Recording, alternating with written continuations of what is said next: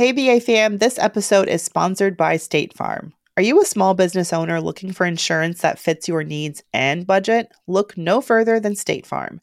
State Farm agents are not just insurance providers, they're also small business owners who live and work right here in your community. They understand the unique challenges of running and protecting a small business.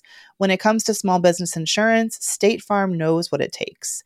Create a plan that fits your needs and your budget. State Farm agents are ready to help you choose personalized policies that truly understand your business. Insure your small business with a fellow small business owner. Talk to a State Farm agent today and get started on personalized small business insurance that fits your needs. Like a good neighbor, State Farm is there. Talk to your local agent today.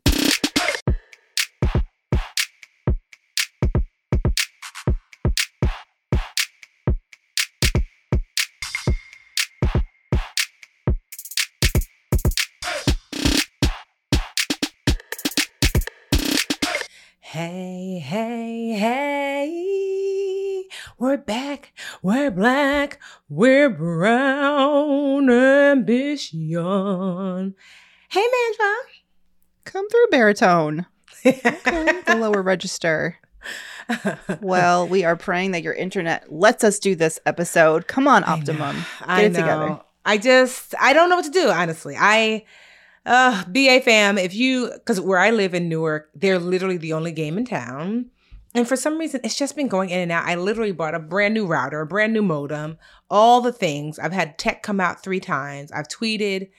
I don't know what to do, you know, and um This is a social justice issue. It is a humanitarian crisis. It is a Yes, civil rights issue. is. We need just- our internet.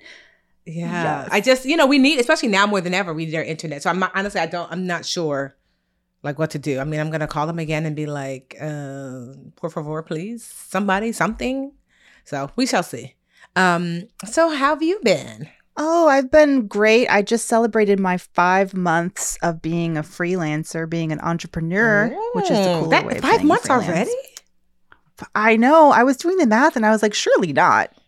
Five months of having a human took a lot longer than five months of being an entrepreneur. Um, yeah, five whole months. And I have a I have a meeting with well, me and husband have a session with my dear, dear financial planner Helen tomorrow to and it's our first call since the call we had when she was like, You should just go independent. And I said, You make it sound so easy. And then I did it. Um, so it's kind of a touch base and you know, I don't know what we're going to talk about in particular, but she'll probably want to look at my cash flow and how things are going and I'm yeah, it's it's been it's been a good I kind of was like getting my feels last night about it because I feel like I've done really damn well for 5 You months in business. Girl, so- first of all, you were number I'm- one trending on CNBC. Okay.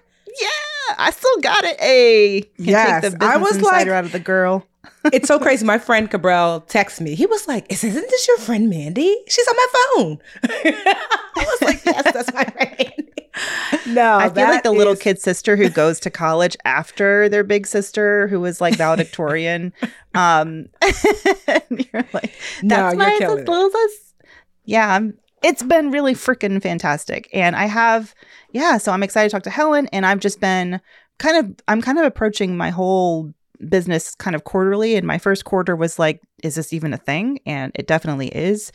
Um so for the last few months of this year, I'm actually trying to slow slow down. I'm trying to take in less work because it's been like just pouring in and actually focus on investing time into something that hopefully will pay off, but I have to really spend the time to do it. Um, and then hopefully I can launch it toward the end of the year. So big things popping. Um, yeah. But it's been a fun ride. What about you? Honestly, it's been like it's been really good over here. I mean, we have been I've been making the transition from like, you know, I don't know, a, personality brand. I mean, we always I've always had like a business behind the scenes, but we had some real opportunities to like quadruple business if we buckle down and um, do the necessary work. So like I'm we're totally overhauling the Live Richer Academy and as a result, if we do like I we always do projections for the year, like we should be, you know, like potentially just under $20 million next year and then 50 in the next 3 years if we do what we're supposed to do. But none of that is like instagrammable, you know what I mean? Like I I had to the transition for me has been difficult in reminding myself like although you know social media and things can be fun that i have to be mindful that you know i i, I want to put things in place where you know i all this work has been for something. You know what i mean? So mm. just making those transitions there are like a lot of behind the scene things that have nothing to do with like you know external stuff that like we're really putting into place and buckling down to be like a business business business. And so it's just exciting. Um yeah. yeah. And so that's what's been happening. It's, it's just been a lot of we've been a lot of growing up in business. Like so i can literally feel like oh this is the next level for us. So that's so yeah but i, I know we have what'd you say I just wanted to share there's this quote that we actually shared on our social from Michaela Coel. She was mm-hmm. the woman who just won an Emmy um, I think she was the first black woman or black person ever to win an Emmy for writing of a series. She wrote the series "This May Destroy You," and one of her one of her viral quotes from that acceptance speech was, "Do not be afraid to disappear from it, from us, for a while, and see what comes to you in the yes. silence." Yes. And Yes. She really was speaking to like get the f off social media and go do mm-hmm. the damn thing. So I'm telling you when that. I tell you like that that 6 weeks away that I took and then consequently not coming back to social media like full time. I have not been really back. I I, I took all the apps off my phone. I I only put them on when I go live then I take them off again and I let the team do their posting.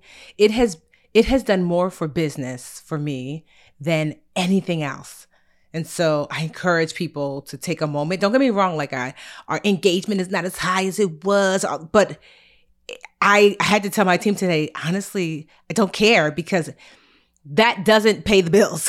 you know what I mean? Mm-hmm. Like it does it not not in a concrete way. Like what we're going to be able to do as a result of the choices that we're making now it is transformative for my team. It is transformative for the women that we serve. It's transformative for myself and my family.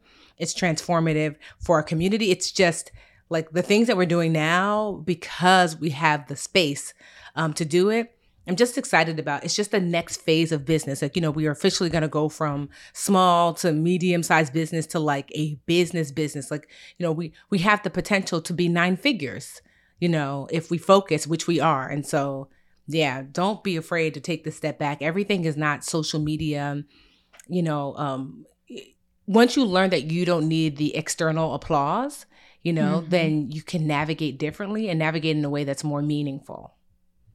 Absolutely. Uh, well, I'm excited for you. I know all the hard work you're doing in the background. Well, no, I don't because you keep it under wraps. But anyway, I, I, I, know you're out there working and walking and listening to your audiobooks and getting the damn thing done. well, we have, and speaking of books, we have an exciting guest today. Yeah. So you met our guest today, Christine Platt, at a book signing because you know mm-hmm. that's just how a normal Tuesday for you, signing your best selling book. But no, I'm so excited because Christine Platt is our guest today and she is called the Afro Minimalist.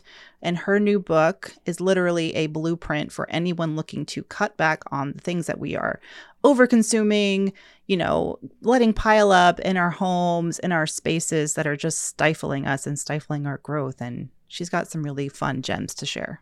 Yeah, so you guys are going to enjoy Christine.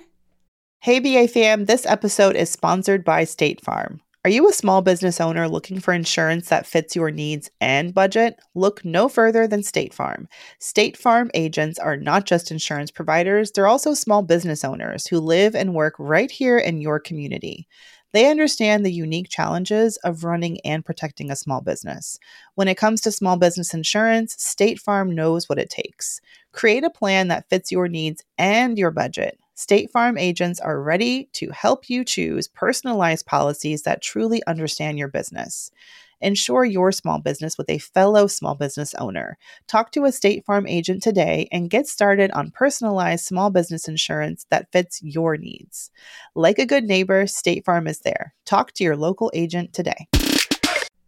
Well, shall we take a little breaky break and we'll come back with our guest today, Christine, and definitely check the show notes and you can find where to follow her, where to get her book, again, The Afro Minimalist, and how to catch up on all of her amazing advice.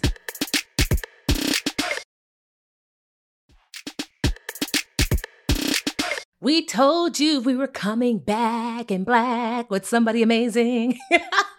we have with us Christine Platt, aka the Afro Minimalist. Okay. Oh, you didn't know black people could be minimalists? Oh, you know, yeah. Everybody's everybody doesn't want the you know the grandma filled house with the plastic uh, furniture and the ch- tchotchkes everywhere. Some people, you know, they thrive with less. yes.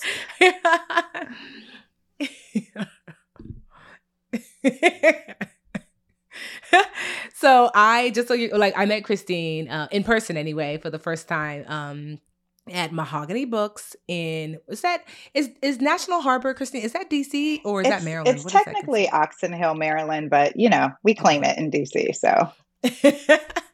and so we met at this amazing black bookstore called Mahogany Books. They mm-hmm. were having a book open bookstore opening. Mm-hmm. Shout out to Ramunda yes. and her amazing husband.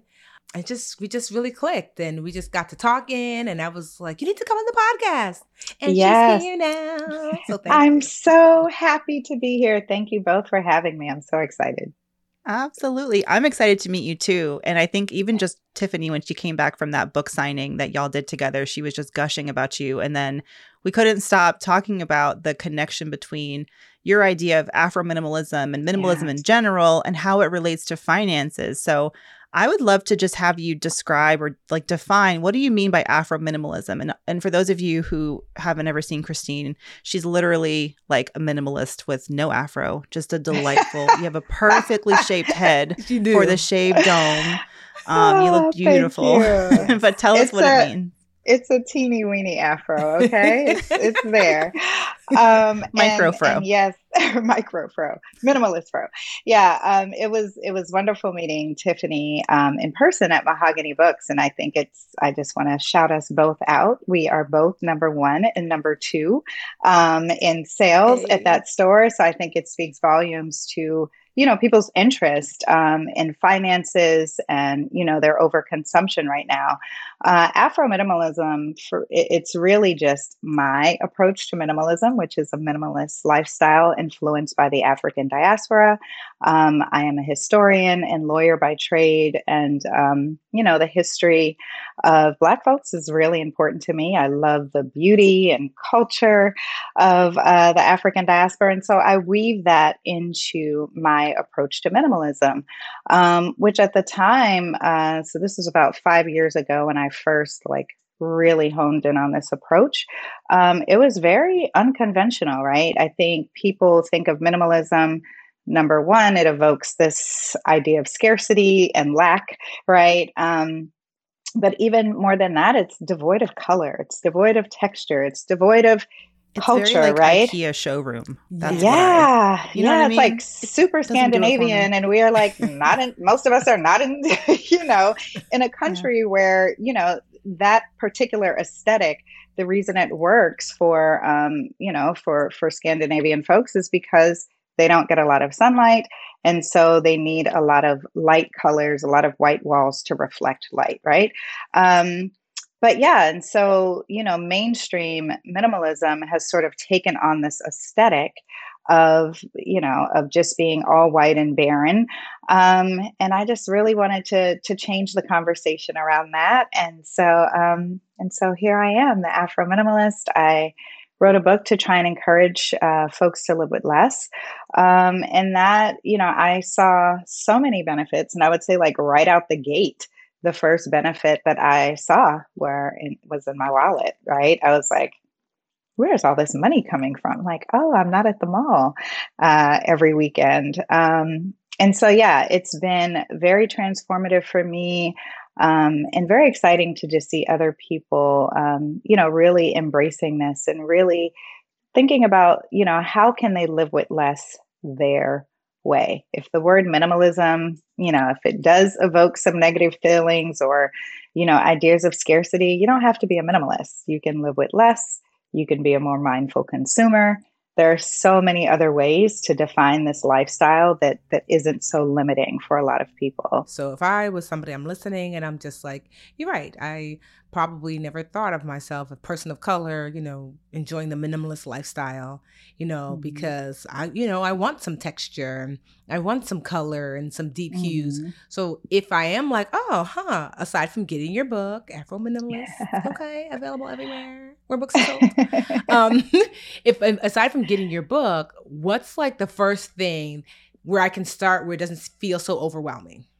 Yes. Okay. So this is, I'm so glad you asked that question because so many people picked up the book and they were like, uh, I had my garbage bags ready. I wasn't ready for the gentle dragging that happened. um, I really encourage people to first learn about the psychology of ownership before they even start to try and declutter, right? So, this is where you hear so many people say, I've tried this before and it didn't work. I've tried this before and it didn't work. And that's because they didn't get to the root causes of their overconsumption, right? So much of this is inner work, right? Before you do the outer work. And I know um, even when it comes to finances, that's that that's the same sort of approach for me, right? It's like, why am I so afraid to, you know, make this call or manage my money this way or learn about this, right? Like there's usually some root cause that um, is really the reason what I call like the why behind the buy or the why behind the spend, right? Um, because if you don't do the inner work, if you don't understand the psychology of ownership, specifically as it relates to you and your um, spending habits, you're just going to declutter and find yourself back at square one.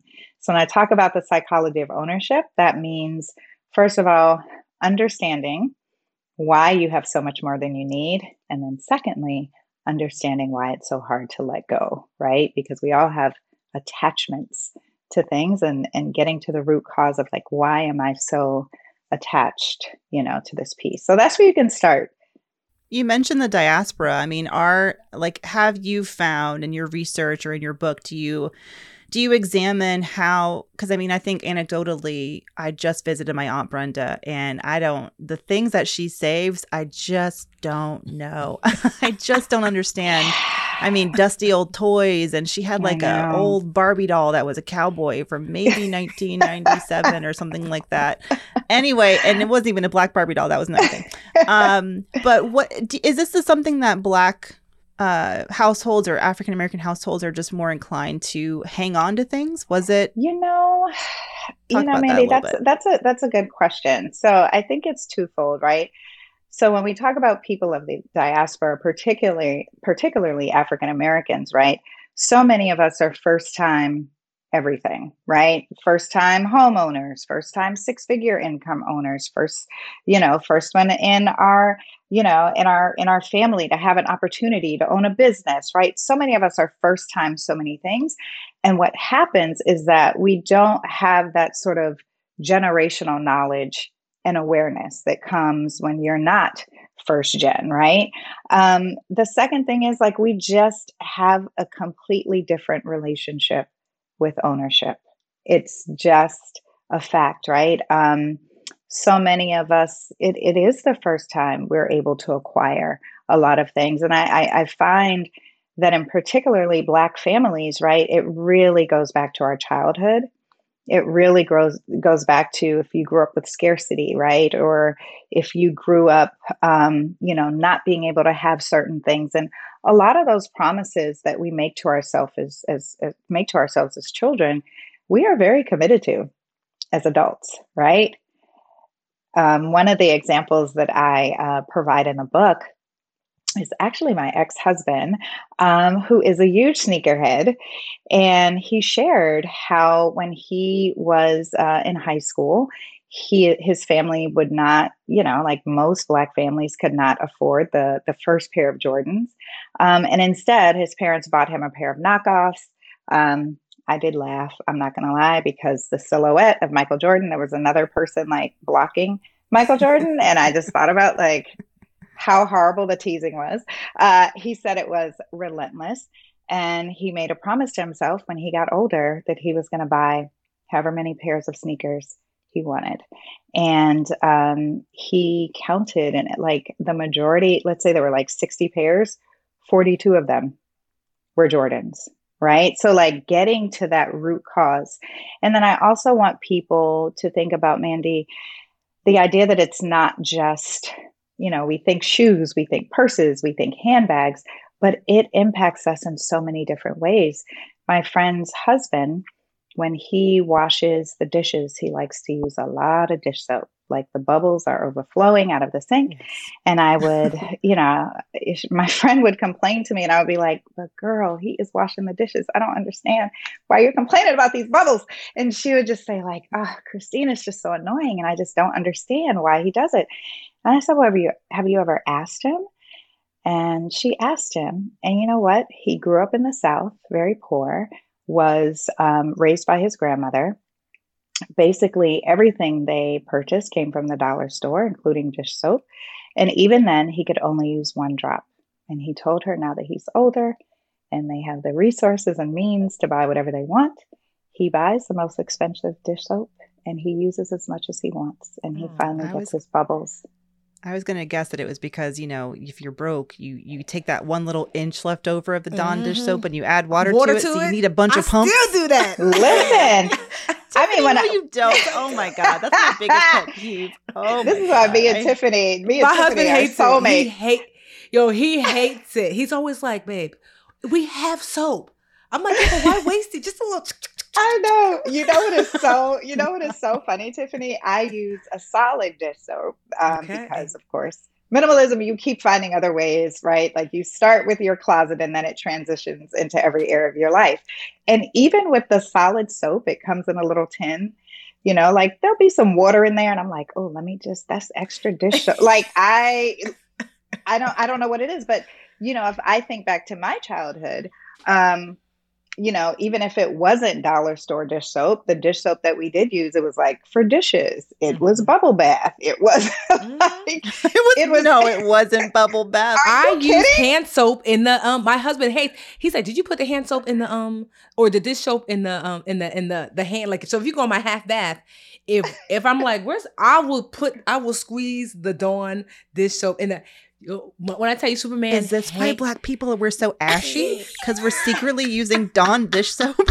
I'm like, it's so. Our, are you trying to have clean hands or not? That's why you need the Vaseline. I mean, you, you know what? I, I, I love that we're having this conversation because we don't think back to how our childhood and the, and the things that we, you know, were accustomed to. Like Mandy saying, like, no, y'all didn't use this.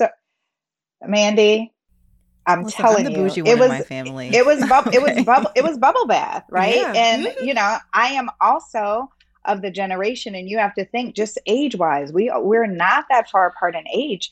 They still, you know, like if there were four kids, like no one was changing the bathwater. Mm-hmm. Mm-hmm. You see what I'm saying? So, mm-hmm. like, if you yeah. come from you know that sort of even if it doesn't feel because it didn't feel like scarcity when mm-hmm. we were younger it was mm-hmm. just like oh, it's a bubble bath, right? Mm-hmm. Um, but then you grow up and you're like, oh, they make actual bubble bath yeah. soap. I didn't know, right? right? Like, you know, kind of a jerk sometimes laughing at my aunt when she like saves the wet paper towel after she wipes well, something up and she just like girl. Gently... I did not know we people threw away the the, the um the foil pans because we had to wash them out as kids. Like you know, on Thanksgiving, yeah. like the foil pan, like we washed them out and you use them until they got to be too disfigured. And I'm like, so Jarrell saw me, yeah. my husband saw me washing it. He's like, why are you washing out the foil pans? I'm like, you, these are expensive. like, just, yeah, one, yeah. one or two more uses. yeah, but you know what, Mandy? I love that you brought that up about your aunt because so much of this is also generational right? And so I like to tell people too to think about not only what you grew up experiencing, but thinking about what your parents experienced. So for my for example, my mom was born after the Great Depression, shortly after the Great Depression. So even though she didn't experience food scarcity um, to the extent that you know her her family did, who who were alive during that time, it certainly impacted how they raised her. And so, even though I did not grow up with food insecurity, I grew up feeling very, very obligated to clean my plate, right? Even today, even if I know good and well, I'm not going to take those, I'm not going to eat those leftovers when I get home. I still, I can't throw it away. You know what I mean? I'm like, who can eat this? Who can, right? And so, like, thinking about generationally, right? Folks who were born after the Great Depression or had family members, you know, who raised them shortly after that time, they are they are real different when it comes to consumption. They are either over consumers, right? Because they grew up hearing stories, you never know what's going to happen, live for today because tomorrow ain't promised, right? Or they are extreme hoarders. They are reusing the paper towels. My mom doesn't even drink caffeinated coffee. If she is here, which by the way, I don't know why decaf is even a thing, but whatever. Um, seriously. Um, but if she's here and I have just a little bit of, you know, caffeine, and I go to, no, no, no, don't throw that down the drain. I'm like, mommy, you don't even, you know, I don't waste it. Don't waste it, right? So you also have to think generationally and be more empathetic to them and not yeah. so much. So I can't make fun of my dad for why he has a samurai sword and a popcorn machine that doesn't work in his living room. I can't do that anymore. Is that what I we're saying? I don't. I don't think you should make fun. Kind of a part of my identity. I don't the know big, how. The big TVs on top of the, little TV because the little TV doesn't work anymore. Remember them back in the day? You got the big yes. TV on the little TV because yeah. the little big TV it don't yes. work no more. But we're not ready to throw it out because you never know. You might fix it. you never but that's know. it's funny to make fun of our of our elders but let's talk about the modern yes. you know millennials of today or mm-hmm. gen z what are you finding because i imagine you get stories from so many people yeah. and you mentioned your ex's sneaker addiction um, mm-hmm. um i actually hoard i was just making a joke about hoarding hoarding um things that i saved to my desktop i just don't want to delete them and so my desktop is cluttered but like what are the modern ways you find you know our generation is um you're seeing these trends kind of manifest this sense of scarcity and how it can potentially harm us yeah, you know, it again, it also it goes two ways, right? I I see a lot of folks in your generation really not wanting to repeat some of the decisions, and I'm trying trying to be very mindful with language because I don't like to call things mistakes or wrongdoings, right? These are decisions and choices um, that they experienced, you know, growing up that they do not want to replicate, um, and so I see them being very intentional not to do that. I also see a lot of folks in your generation who are also first gen, right? And so they are buying all the things and they are, um, you know, really trying to, you know, subscribe to conspicuous consumption. I have to have this thing that was in this Instagram ad, or I have to have this because it is a status symbol, right?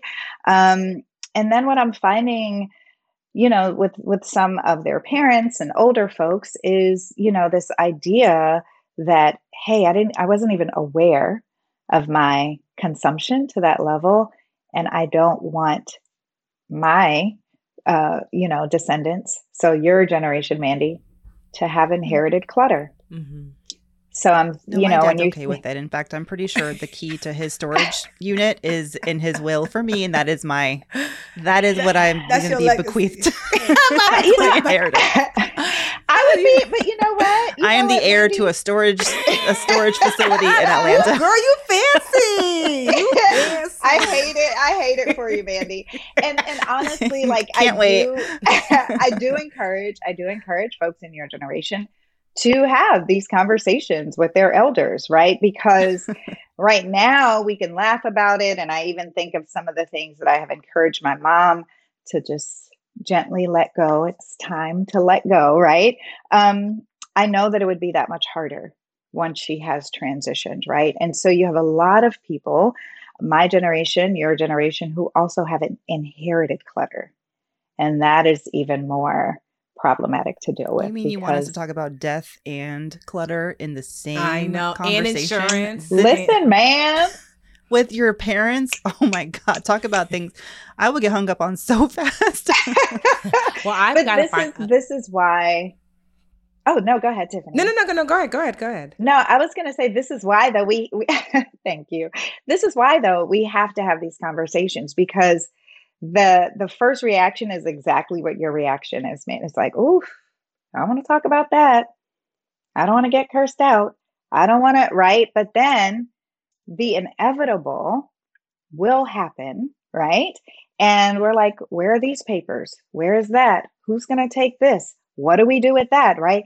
And it's much more difficult to do that um, when you're in such a state of emotional vulnerability, right?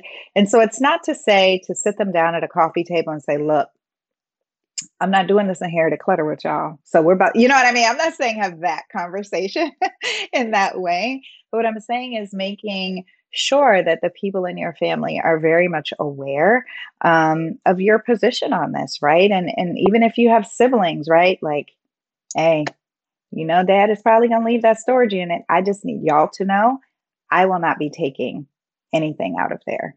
Right. And so we need to, you know, I just want to give y'all a heads up on that, that when the time comes, we get right. There are ways to sort of gently have these conversations, um, or at least start these conversations. Um, and what I have found is most people, you think there's going to be a visceral reaction, and there's not. People are fully aware of their unpreparedness. People are fully aware of their clutter. People are, are fully aware of their poor finances, right? It's really having someone spark that conversation, spark that inspiration, right? And I'm sure you all see that all the time, right? People are like, oh, I, I, I didn't even know what to do about savings until I found y'all. Mm. Right? Mm-hmm. The information is out there, but it's hearing it from a source that is respected, right? A loved one.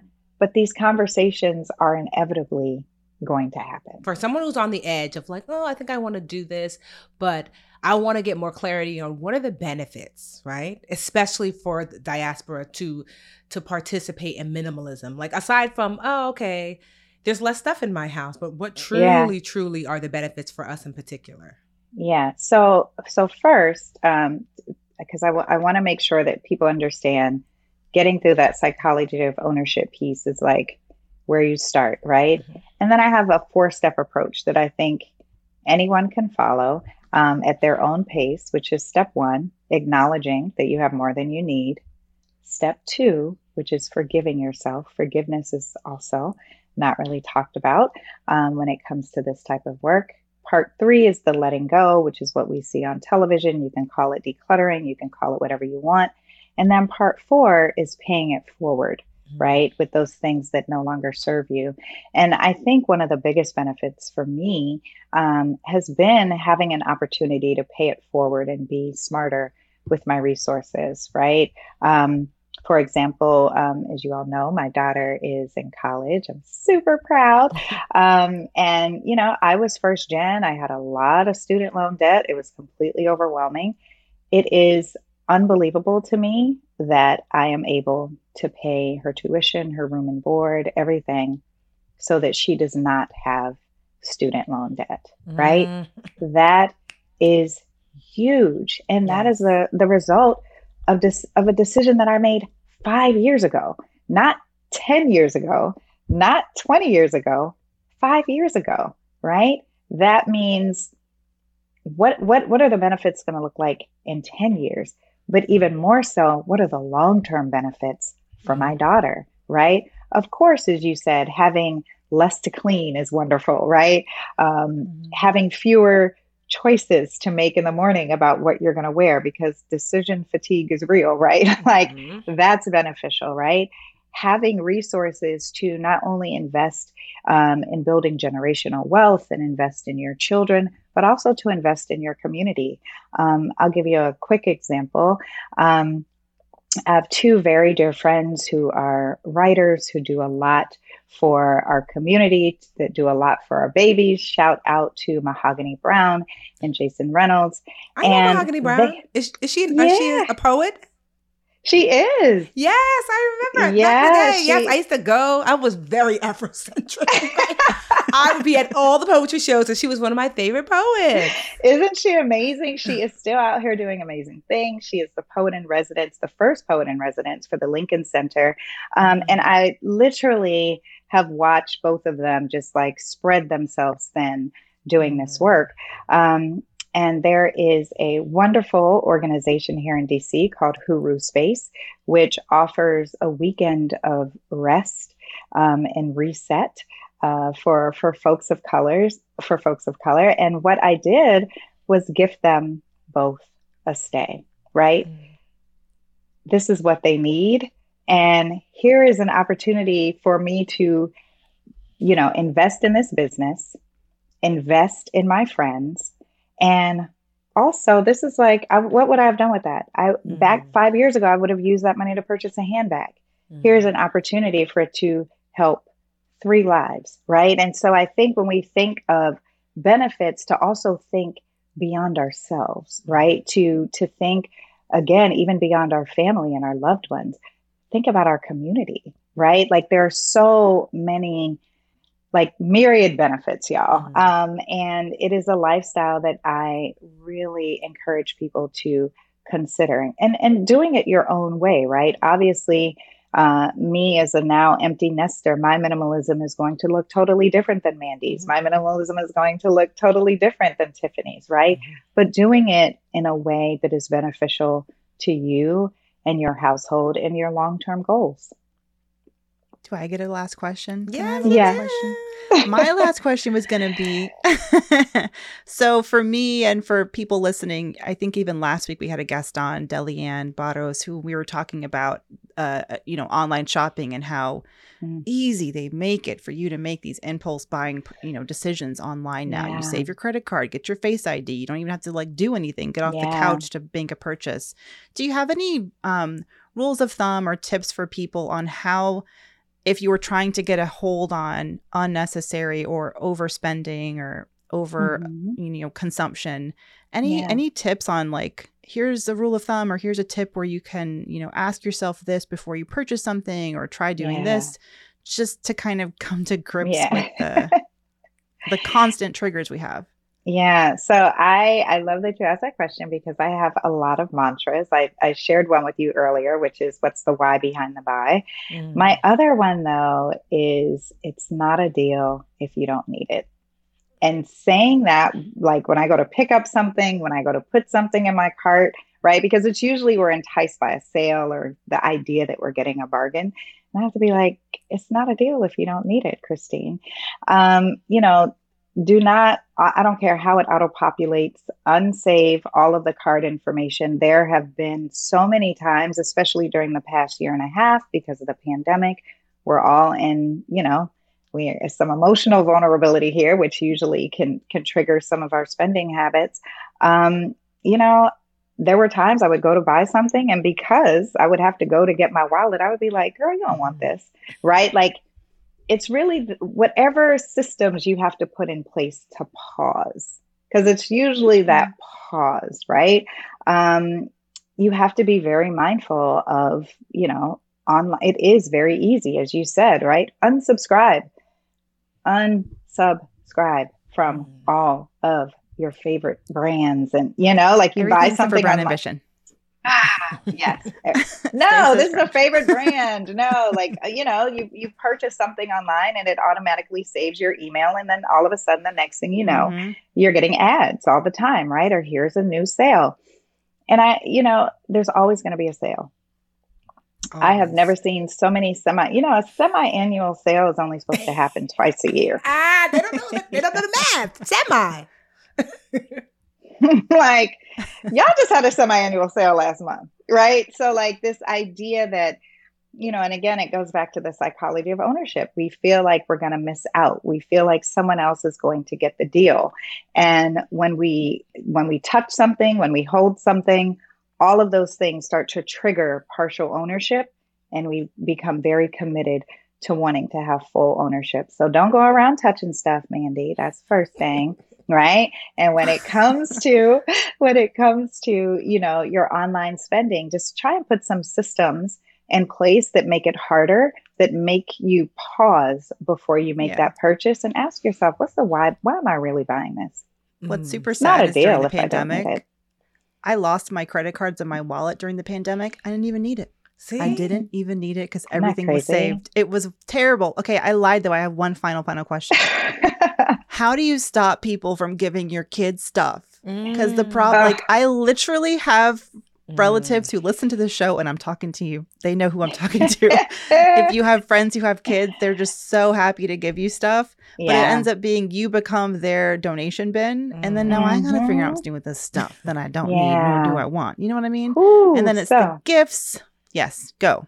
Mandi, no is your superpower, right? okay. You Dang have it. to just say no. And I, I, you know, I tell people all the time because they're like, my kid has so much stuff. And I'm like, do they have a job that I don't know about? right? Like, this is coming through you. Either you're buying it or you're allowing it into their lives. And they're completely overwhelmed with all of these things, right?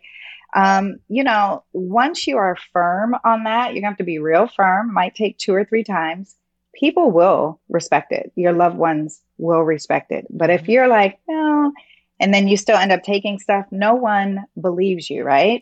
So, also when it comes to gifts, I think it's really important to think about different ways that we can celebrate those milestones like birthdays and holidays, right?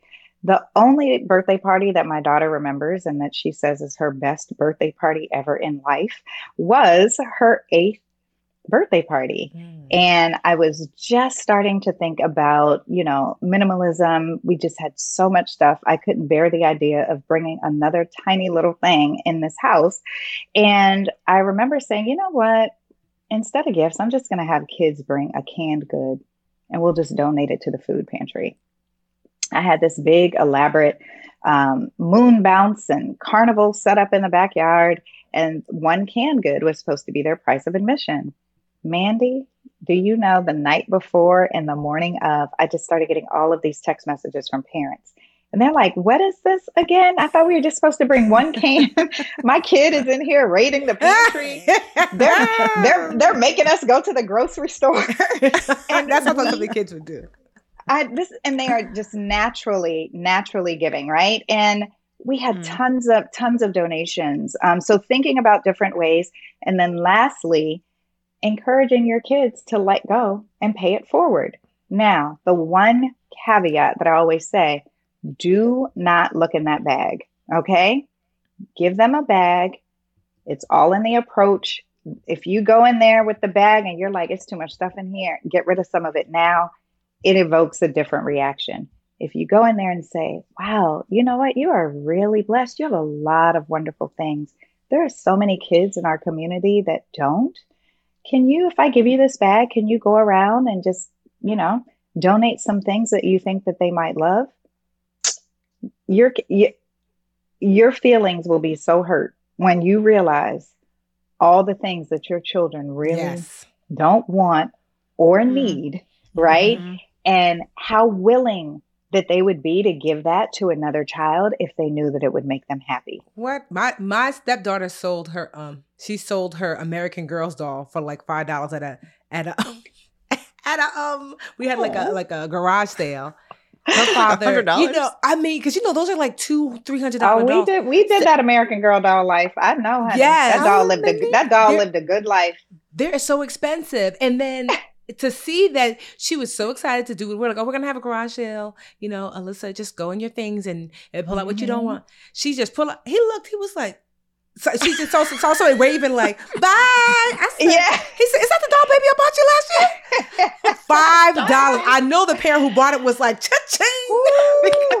so, but it's yes. probably sold it on eBay for two hundred. Girl, so it's just to your point, Christine. It's you you know the stuff that you, we give our kids sometimes you know we we have more of emotional attachment to to giving them things and they actually have in receiving those things so yeah, to be mindful yeah. of that you know a lot of that is our unf- our own unfulfilled childhood yes. wants right like my daughter had American girl that um, girl oh that doll lived a good life it had a bed it had clothes she played the violin it had a violin right like it was out of it was out of control and I remember, you know, decluttering and going through all these things. And I was like, this is this is the life that I wanted my dolls mm-hmm. to have. Right. So some of that stuff is us fulfilling our own unfulfilled childhood wants.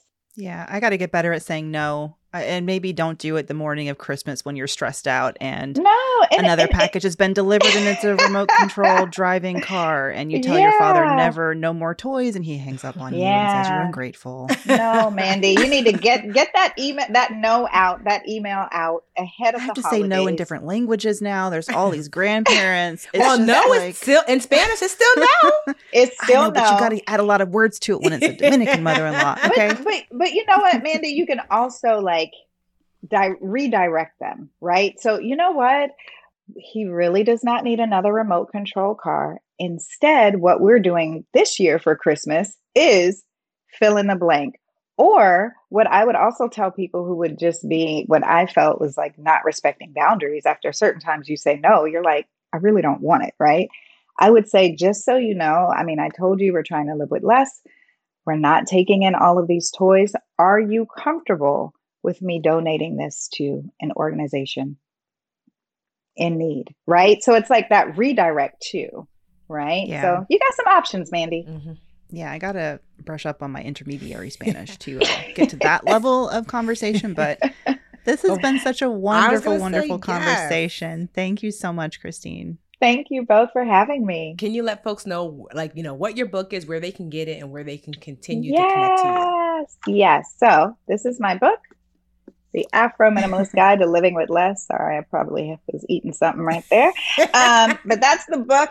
And you can find me online. I'm very active on Instagram, I have a, you know, a wonderful community discussions there. And I am at Afrominimalist. And you can also find me on the web under the same name. Thank you. Well, thank you, thank you, thank you for coming thank on. You. I love this conversation. Yes, yes I, have I've you gave me a lot to think about personally. So thank you Wonderful. for joining us. All right, y'all got to go you. check out Christine, yes, Afrominimalist, and check our show notes for all her links. Yes. Thanks. The Bigger Pockets portfolio of podcasts are worthy of your investment. We're having a real conversation as real real estate investors. New episodes available every day. It's important to buy where it makes money and not necessarily where you want to travel to. Bigger Pockets, On the Market, Rookie Real Estate, or Money Podcast. The purpose of flipping is to create more cash so then you can reinvest into other types of properties. The Bigger Pockets Podcast on YouTube or wherever you listen.